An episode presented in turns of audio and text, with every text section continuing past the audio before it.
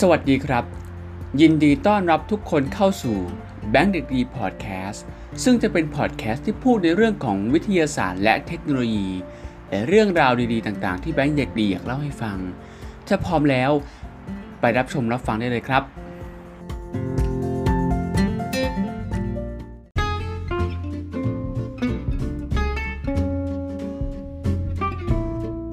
สวัสดีครับ ยินดีต้อนรับทุกท่านกลับเข้าสู่ช anel แบงค์เด็กดี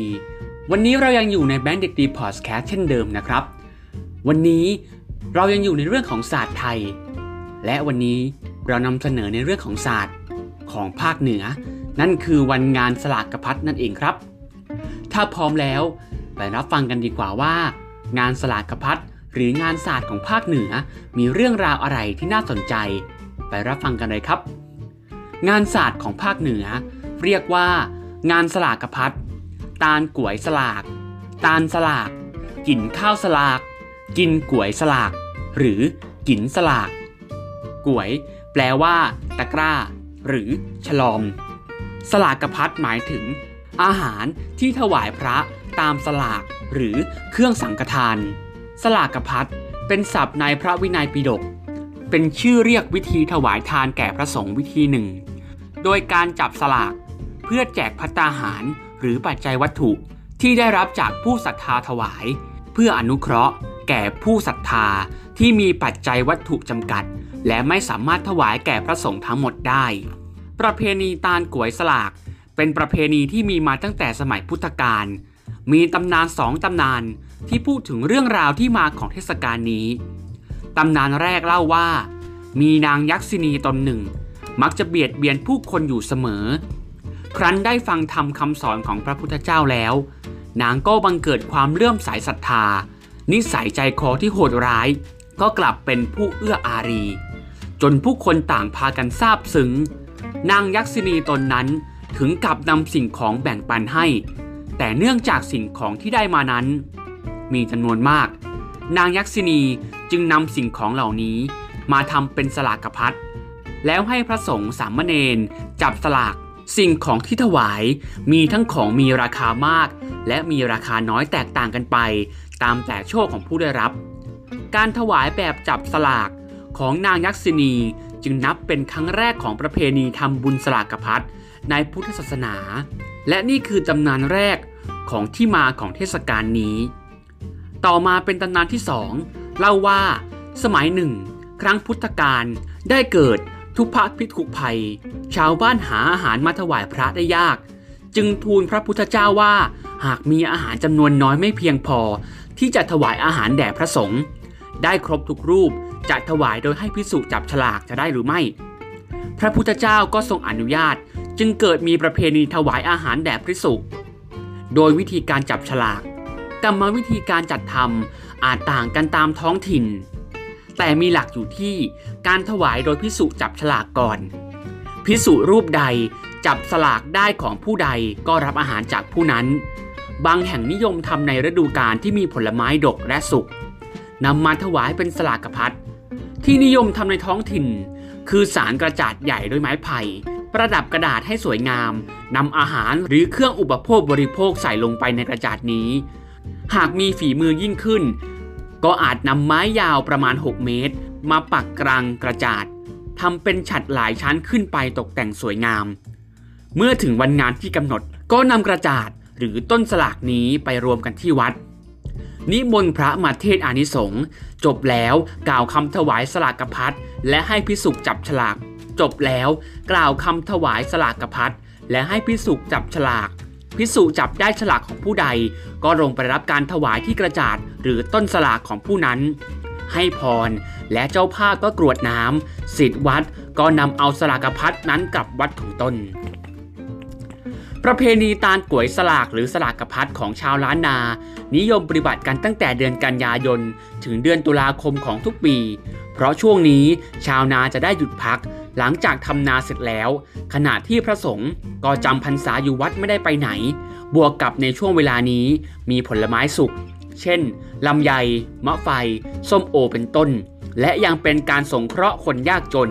เช่นชาวนาที่ฐานะไม่ค่อยดี ไม่มีข้าวเหลือพอก่อนฤดูเก็บเกี่ยว จึงนับว่าเป็นการให้สังฆทานได้กุศลแรง ก่อนถึงวันตาลก๋วยสลากหนึ่งวัน จะเรียกว่าวันดาหรือวันศุกดิบ เป็นวันที่ชาวบ้านได้จัดเตรียมข้าวของ ไม่ว่าจะเป็นของกินหรือของใช้ต่างๆสำหรับที่จะนำมาจัดดาใส่กวยสลาก เช่น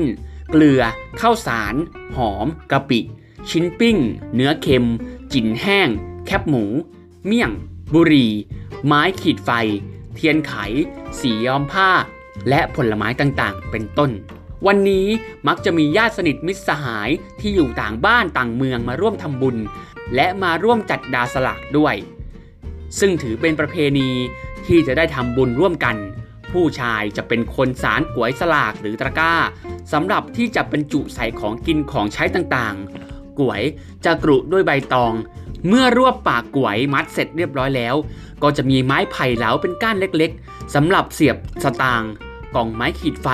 บุหรี่ เพื่อทำเป็นยอดกวยกวยสลากจะมากน้อยบ้าง ตามแต่กำลังศรัทธาและฐานะ แต่ในปัจจุบันไม่ค่อยมีคนสารกวยเป็น จึงใช้ถุงพลาสติก บรรจุสิ่งของต่างๆ แทนกวยสลากมีอยู่ 2 ลักษณะคือ 1. กวยน้อย เป็นกวยสลากสำหรับที่จะถวายทาน ไปให้กับผู้ที่ร่วงลับ ทั้งญาติพี่น้อง เพื่อนสนิทมิตรสหาย หรือแม้แต่สัตว์เลี้ยงที่เราเคยรัก และมีคุณต่อเราเมื่อครั้งยังมีชีวิต เช่น ช้าง ม้า วัว ควาย รวมไปถึงสุนัขและแมวเป็นต้น หรือถ้าไม่รู้ว่าจะถวายทานไปให้ใคร ก็ถวายทานเอาไว้ภายหน้า 2. กวยใหญ่ เป็นกวยที่จัดทำขึ้นใหญ่เป็นพิเศษ ซึ่งจะบรรจุข้าวของได้มากขึ้นถวายเป็นมหากุศลสำหรับคนที่มีกำลังศรัทธาและฐานะดี เป็นปัจจัยนับว่าได้กุศลแรง สลากที่มักทำขึ้นเป็นพิเศษอีกอย่างหนึ่ง ก็คือ สลากโชค มักจะเป็นสลากของผู้ที่มีฐานะดี ระดับเศรษฐีที่ต้องการทำบุญอุทิศส่วนกุศลไปให้กับบิดามารดา หรือญาติผู้ใหญ่ที่ได้ล่วงลับ อันเป็นการแสดงออกถึงความกระตันยูรู้คุณมักทำเป็นต้นสลากที่สูงใหญ่สำหรับที่จะนำเอาวัตถุสิ่งของเครื่องใช้ต่างๆ ผูกมัดติดกับต้นสลากนี้ เช่น ผ้าห่ม ที่นอน หมอน หม้อนึ่ง ไหข้าว หม้อแกง ถ้วย ชาม ช้อน ร่ม เครื่องนุ่งห่ม อาหารแห้งต่างๆ และเงินที่เป็นธนบัตรชนิดต่างๆ ต้นสลากจะมีการประดับตกแต่งให้สวยงามกว่าสลากธรรมดา พิธีถวายสลากกระพัดนั้น มีอยู่ 3 ประเภทคือ 1. สลากเอาเส้น ซึ่งประชาชนจับสลากแล้วนำไทยทานไปถวาย 2. สลากที่พระสงฆ์จับสลากเอาเอง 3. สลากย้อม ซึ่งนิยมทำกันในกลุ่มไทยยอง ซึ่งหญิงสาวภายในหมู่บ้านจัดถวายเป็นประเพณี ก่อนที่จะนำเอากวยสลากไปรวมกันที่วัด ต้องเขียนเส้นสลากเสียก่อน โดยเส้นสลากนี้ ผู้ที่เป็นเจ้าของของกวยสลาก จะเอาใบลานหรือกระดาษมันตัดเป็นเส้นยาวๆ ความกว้าง 2-3 นิ้ว แล้วจารึกชื่อของเจ้าของไว้ บอกว่าอุทิศส่วนกุศลให้ใครบ้าง และจะต้องเขียนให้ครบจำนวนกวยสลาก เมื่อชาวบ้านนำเอากวยสลากไปที่วัดแล้ว ก็จะเอาสลากไปรวมกันไว้ที่หน้าพระประธาน จากนั้นมัคคทายก ซึ่งที่เรียกว่าอาจารย์เป็นหัวหน้า ก็จะนำเบอร์มาติด ที่สำรับกับข้าวของเจ้าภาพแต่ละราย แล้วเขียนหมายเลขโดยมัคคทายกก็จะเอาจำนวนพระภิกษุสามเณรที่นิมนต์มาจากวัดต่างๆ หารด้วยจำนวนสลากและหักไว้เป็นส่วนหนึ่ง เรียกว่าสลากของพระเจ้า ในที่นี้หมายถึงเป็นส่วนพิเศษของวัดที่จัดทำพิธีนี้ขึ้น โดยสลากของพระเจ้าเมื่อเสร็จจากการทำบุญ ก็จะแบ่งปันให้กับพระภิกษุสามเณรและเด็กวัดโดยทั่วถึงกัน และอาจารย์หรือมัคคทายก ก็จะได้ส่วนหนึ่ง แต่ยอดเงินกวยสลากนั้น ส่วนของพระเจ้าจะต้องเป็นเงินกองกลางของวัดสำหรับใช้จ่ายในกิจของวัดต่อไป เมื่อเสร็จพิธีกรรมทางศาสนาแล้ว เส้นสลากจะถูกนำมาแบ่งสรรปันส่วนกันไป โดยการจับสลากในหมู่ของพระสงฆ์ที่ได้นิมนต์มาจากวัดต่างๆ รูปละ 5 เส้น 10 เส้นบ้าง แล้วแต่กรณี ส่วนหนึ่งจะถูกแบ่งให้วัดที่เป็นเจ้าภาพ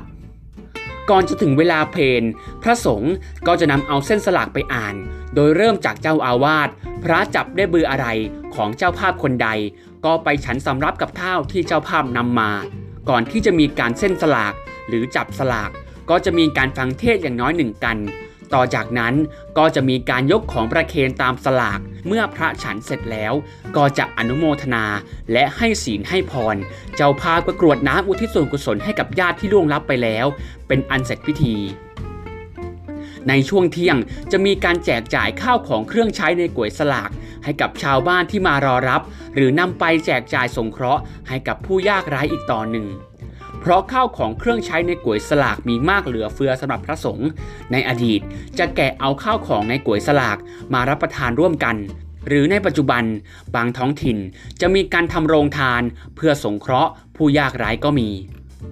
และนี่คือเรื่องราวของประเพณีสลากพัดซึ่งเป็นหนึ่งในการทำสังฆทานที่มีอานิสงส์มาก เพราะถือว่า แม้จะตั้งสลาก ถวายกับพระพิสุรูปใดรูปหนึ่งที่จับสลากได้นั้น ย่อมเท่ากับถวายกับพระสงฆ์ทั้งหมด เพราะสลากที่จับนั้นพระสงฆ์ทุกรูปในอารามนั้นมีสิทธิ์ได้ นอกจากนั้น สลากกพัดยังเป็นหลักการในพระวินัยที่พระพุทธเจ้าทรงวางไว้ เพื่อสร้างจิตสำนึกความเท่าเทียมกัน และสร้างความเป็นอันหนึ่งอันเดียวกันแก่คณะสงฆ์และนี่คือเรื่องราวทั้งหมดของประเพณีสลากพัดซึ่งเป็นศาสตร์ของประเทศไทยในภาคเหนือ ถ้าหากว่าชอบคลิปนี้ อย่าลืมกดไลค์กดแชร์ ชวนเพื่อนๆมาฟังเรื่องราวที่น่าสนใจ ของเรื่องราวของประเพณีสลากพัดซึ่งเป็นศาสตร์ของภาคเหนือในวันนี้ด้วยนะครับ ถ้าชอบเรื่องราวที่น่าสนใจของ b a n d ด d ีพอดแคสต์อย่าลืมกดไลค์กดแชร์ และกด Subscribe ให้กับช anel b a n d ด d ีใน YouTube และ b a n d ด d ีพอดแคสต์ในช่องทางต่างๆ เพื่อเป็นกำลังใจให้ผมได้สร้างคอนเทนต์ดีๆ เรื่องราวที่น่าสนใจต่างๆ ของเรื่องต่างๆ ที่ผมอยากเล่าให้ฟัง และพบกันใน EP หน้า EP หน้าจะเป็นศาสตร์ของภาคไหนของประเทศไทย อย่าลืมติดตามกันนะครับ และพบกันใหม่ใน EP หน้าสำหรับวันนี้ สวัสดีครับ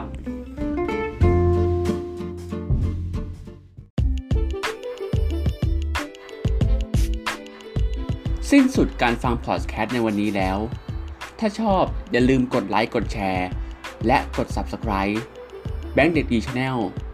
พื่อเป็นกำลังใจให้เบนเด็กดีได้สร้าง content ดีๆเหล่านี้อีกครั้งหนึ่งสำหรับวันนี้ขอบคุณทุกคนที่ฟังมาจนจบ